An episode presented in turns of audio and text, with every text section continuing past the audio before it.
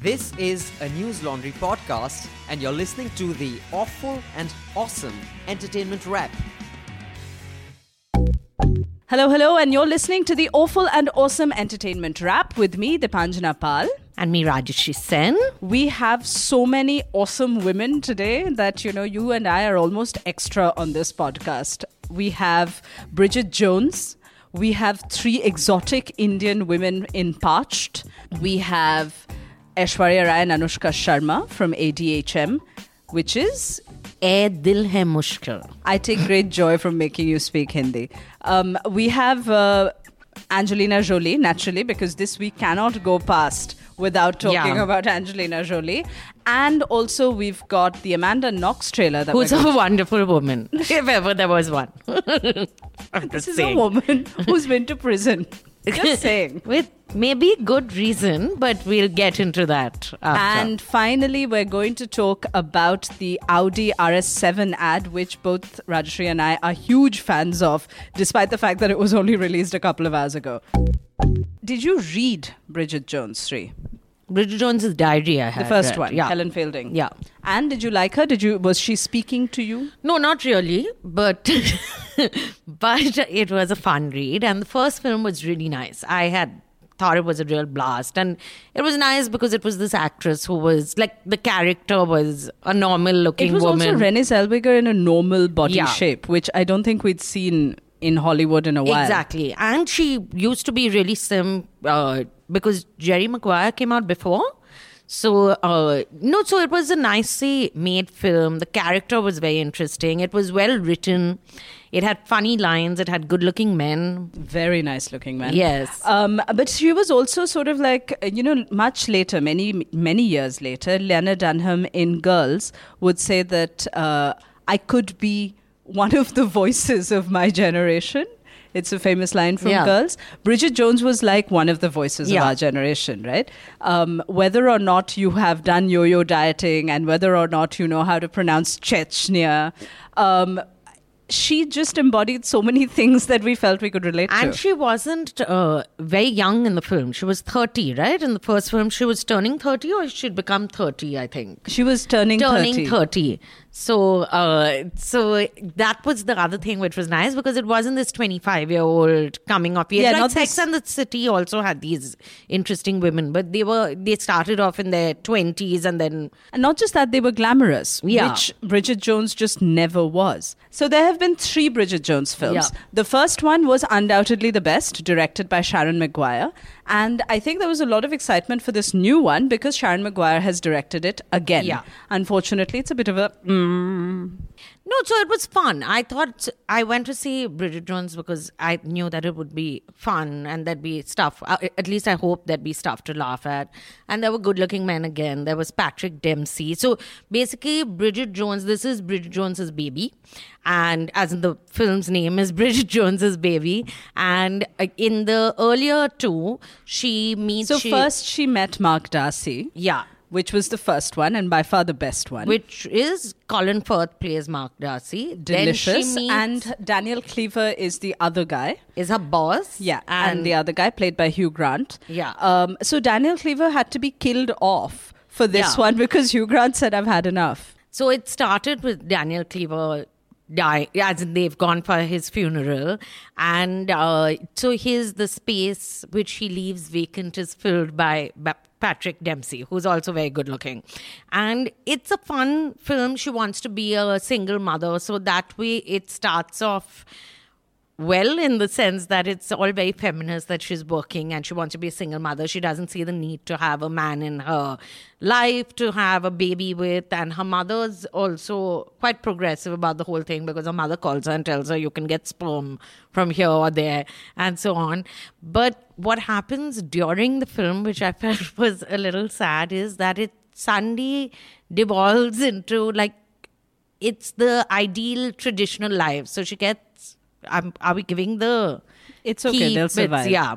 So she finally does get married and she has a baby and She basically lives up to stereotype. Yeah. Right? And uh, this is sad because the first Bridget Jones was fun because she was so self aware. This one, aside from not being self aware, is also repeating Mamma Mia. and there's no irony in anything. So the first one, that's what was good. There was a lot of irony. There was, and it was funny. It it was not straight uh, out funny. There were layers to the humor, which isn't there in the current one. But it's a fun watch. I felt you go, you should go without expectations of it having deeper meaning because I think they've also given up on having deeper meaning.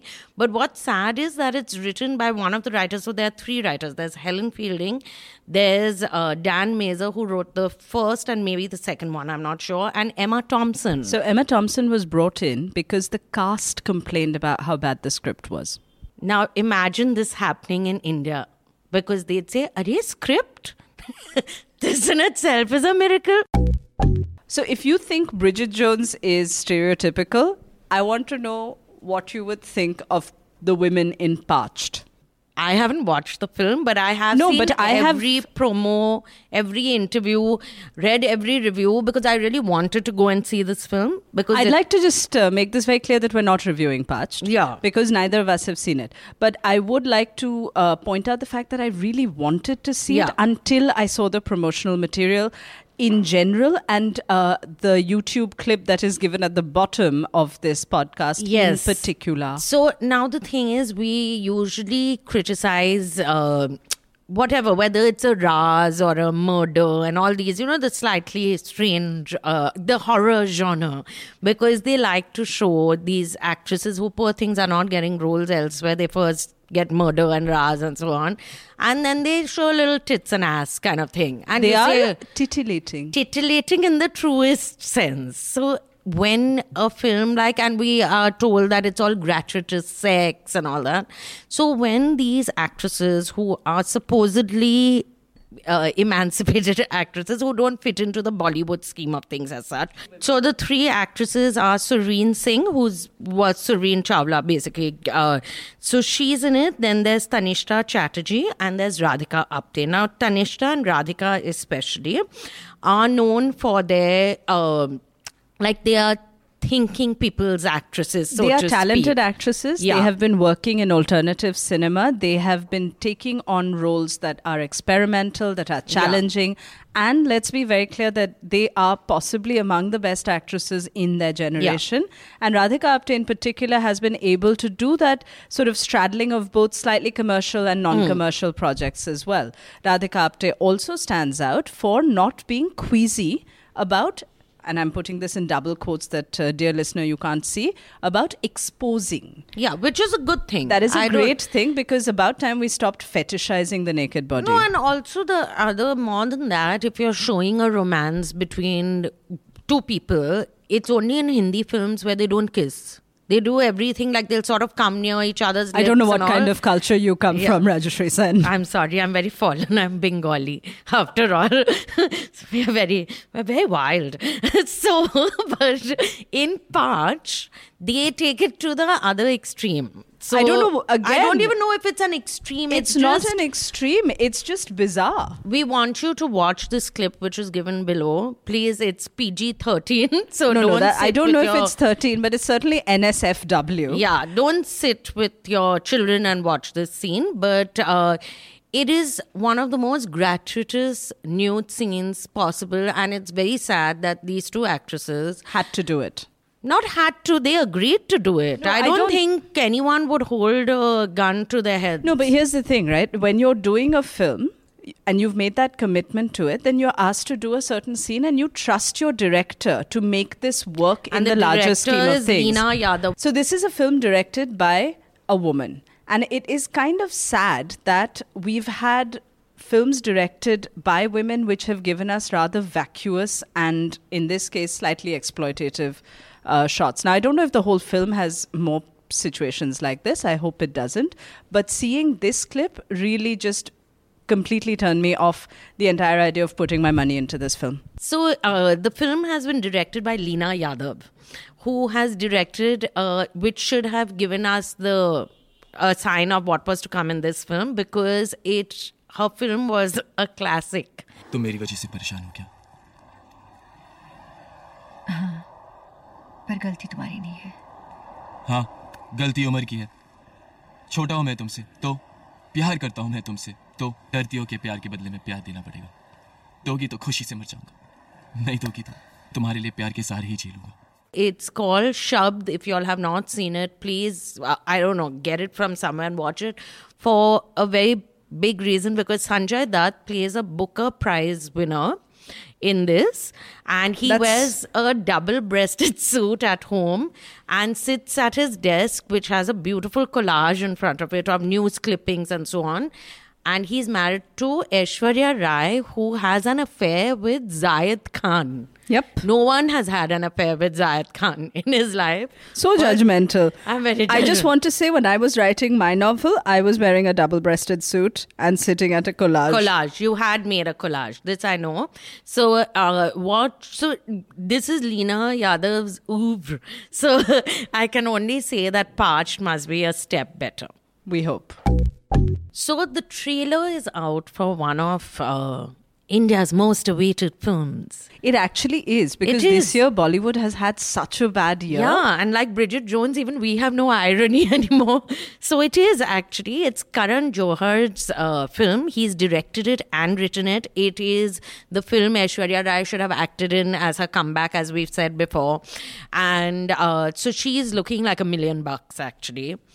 And uh, She plays a character called Saba. she plays a character called Saba. Her co-star is Anushka, who plays a character called Alize. And Ranbir Kapoor is named Ayan because why think outside your circle of friends while you're naming a character? Write what you know. Yeah, exactly. And the most important character of the film, who And the man who shall not be yeah, named. because we also may get banned, is More more problematic than you and me getting banned is that I do not want to imagine this film without Fawad Khan's face.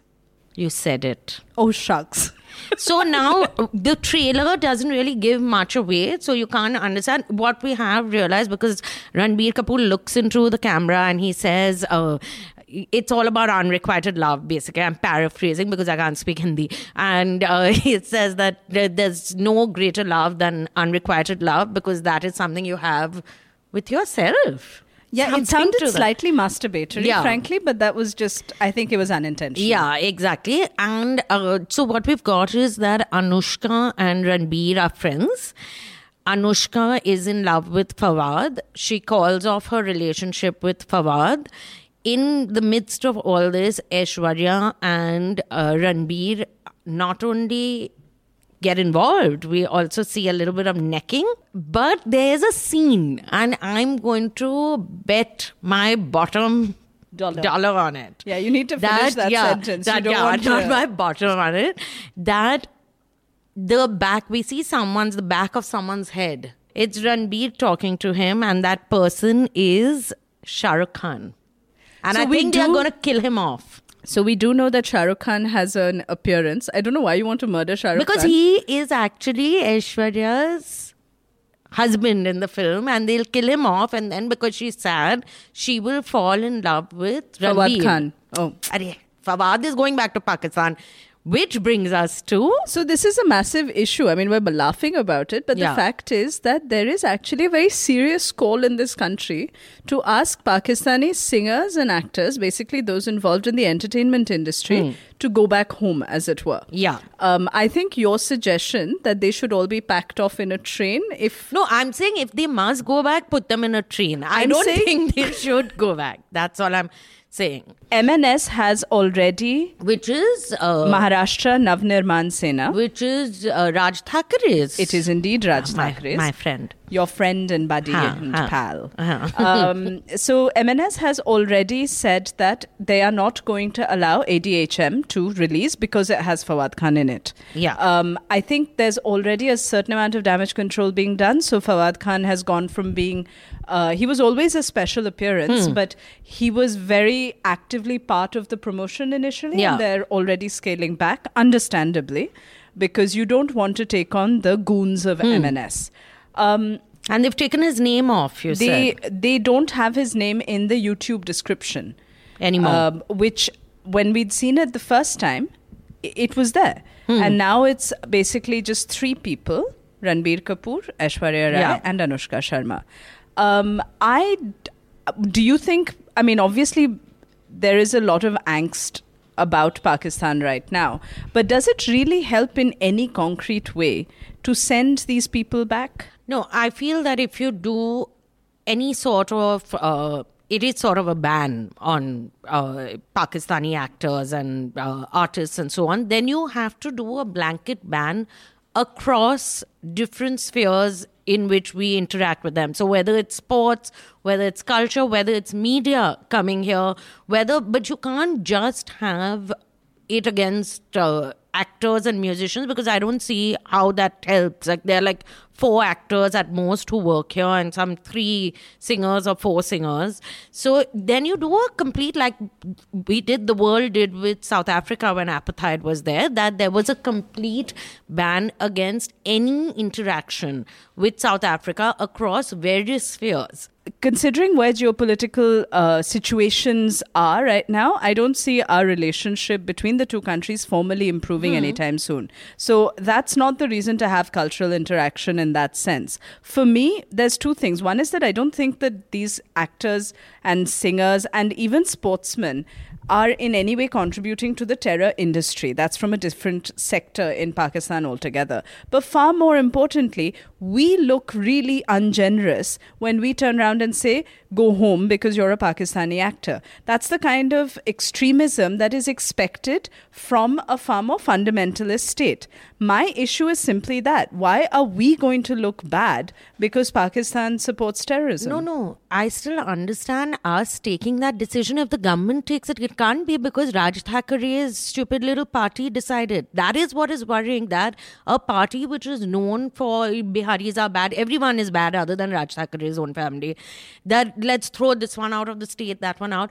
If Raj Thackeray's party is going to determine how what our uh, ties with Pakistan are going to be, that is worrying. Then But the would- government takes a no. Then if it's a government stand that you take, then it's a government stand. But that would take. you be okay with the government stand that is prompted by lumpen elements? No.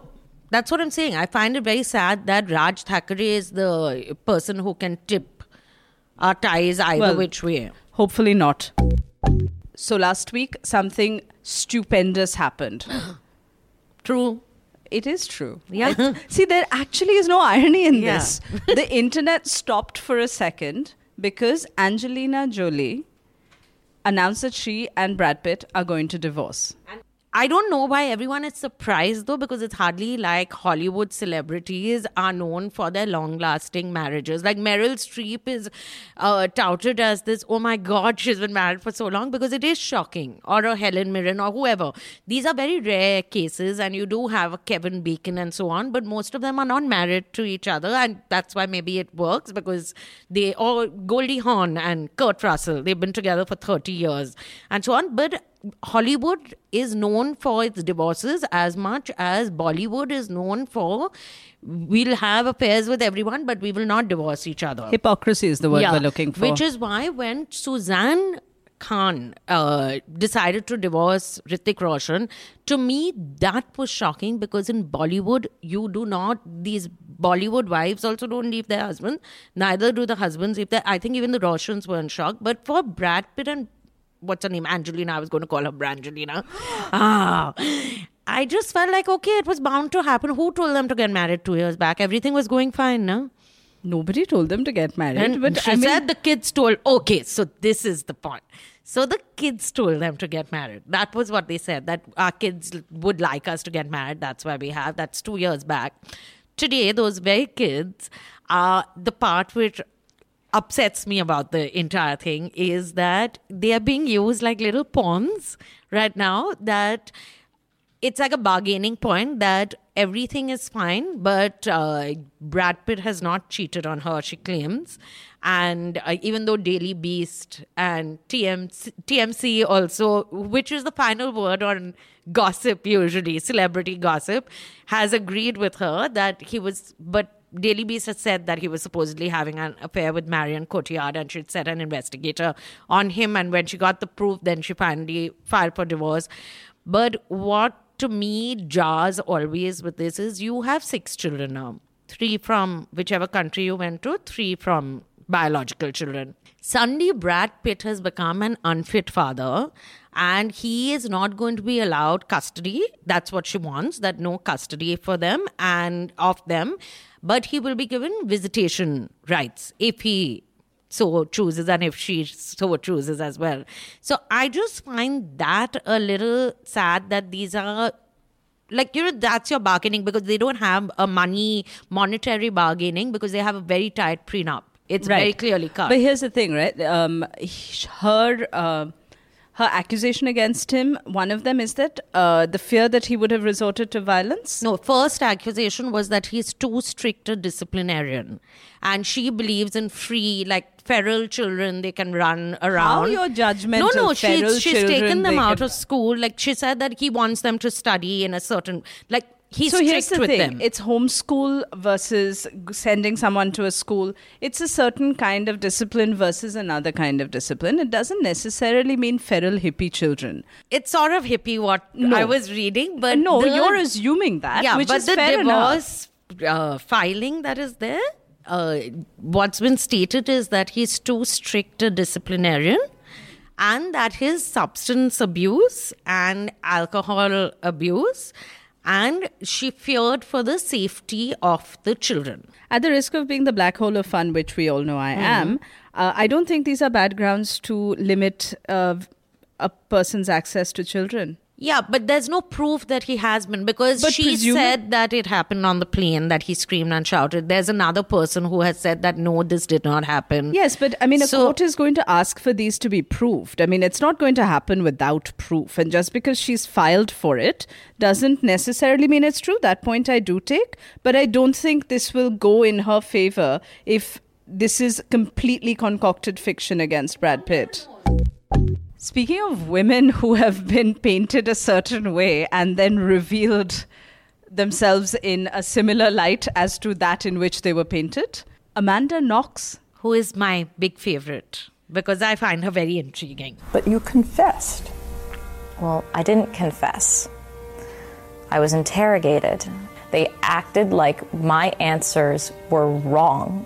They told me I was wrong, that I didn't remember correctly, that I had to remember correctly. She sits on Raffaele's lap at the police station, playfully making faces. She tells Meredith's grieving friends that Meredith must have suffered. She had her effing throat cut. Sorry about that now.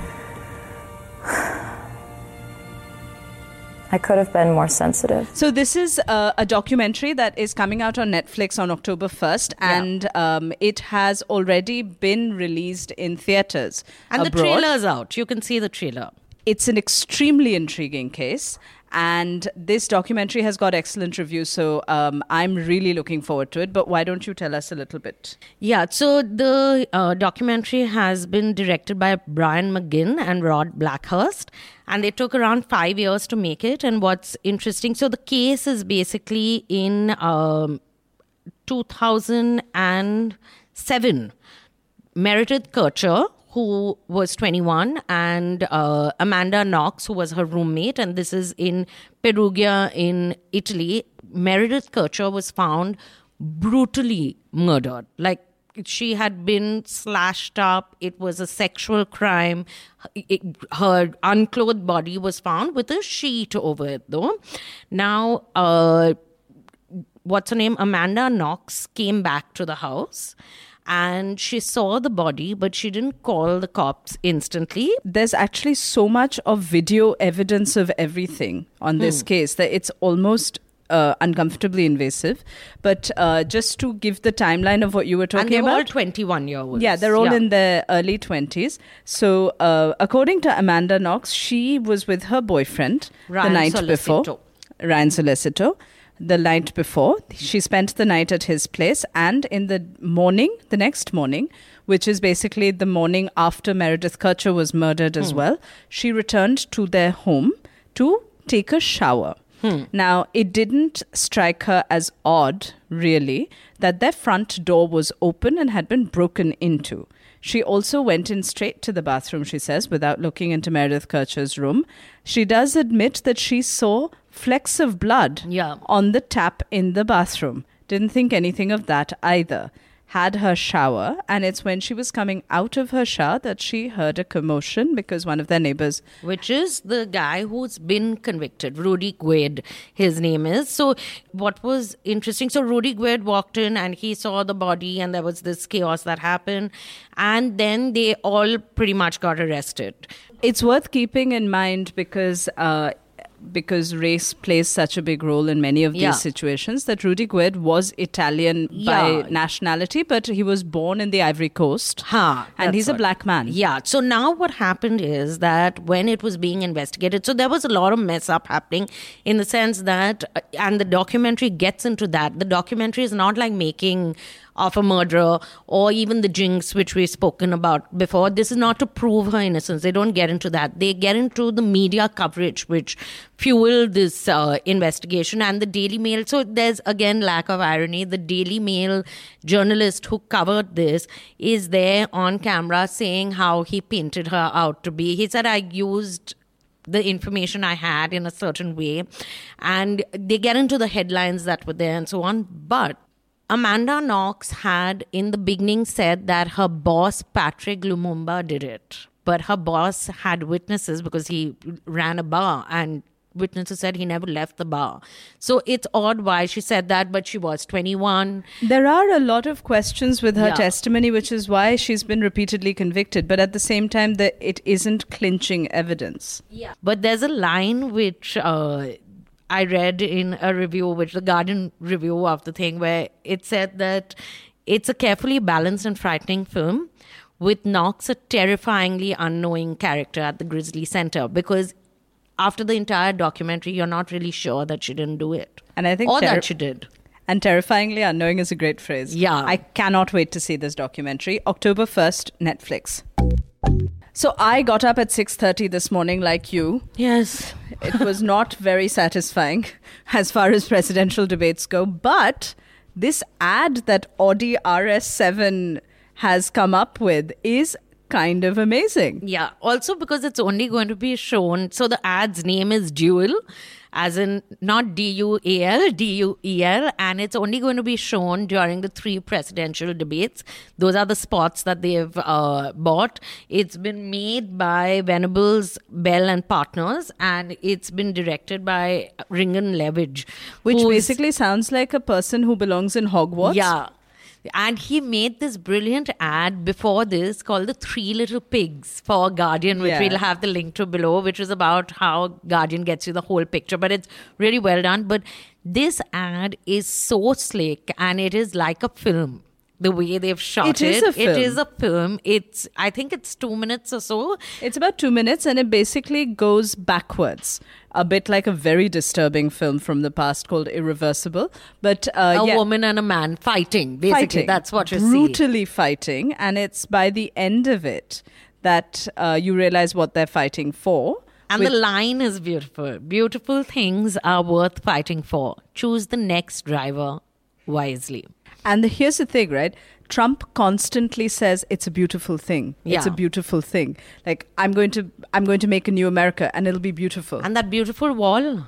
And that beautiful wall.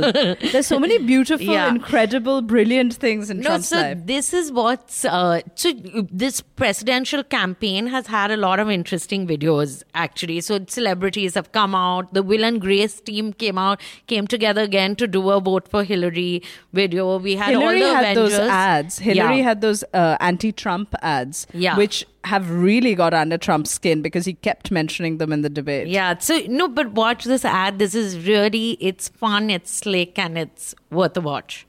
It is. And uh, the thing is that there are 16 Easter eggs that are embedded in the uh, ad. So if you look very, very carefully, there are hints to the presidential debate peppered throughout the ad. And I'm going to give you a couple so that you can look out for them. There's a taco salad bowl, a little hint to Trump's love for Mexico. Um, there's an elephant eye sculpture, the elephant being the Republican insignia kind of symbol. Um, one of the when they're on the roof, it says presidential tar behind Yeah. them.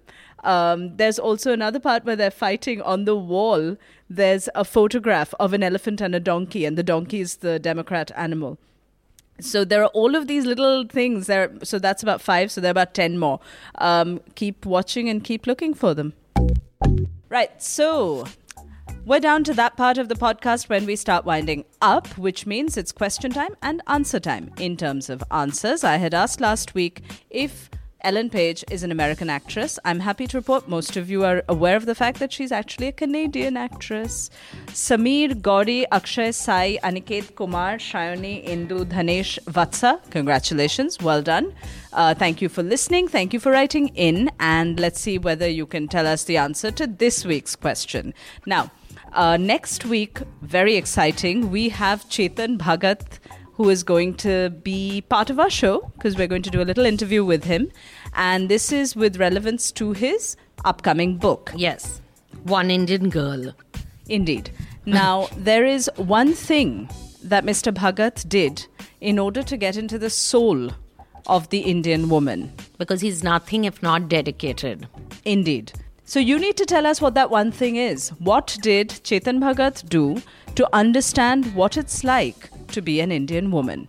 Send us your answers at contact at newslaundry.com. And remember, when the public pays, the public is served. And when corporations pay, corporations are served. That's why you should subscribe to independent news media like us, because we are awesome and uh, non independent news media is awful. On that happy note, um, thank you, Miss Sen. Thank you, Miss Pal. It's a wrap. All Newslaundry podcasts are available on iTunes and Stitcher and any other podcast platform. Please subscribe to Newslaundry. Help us keep news independent. To catch all our podcasts on news, pop culture, current affairs, and sport, visit newslaundry.com. Follow us on Facebook, Twitter, and Instagram, and subscribe to our YouTube channel.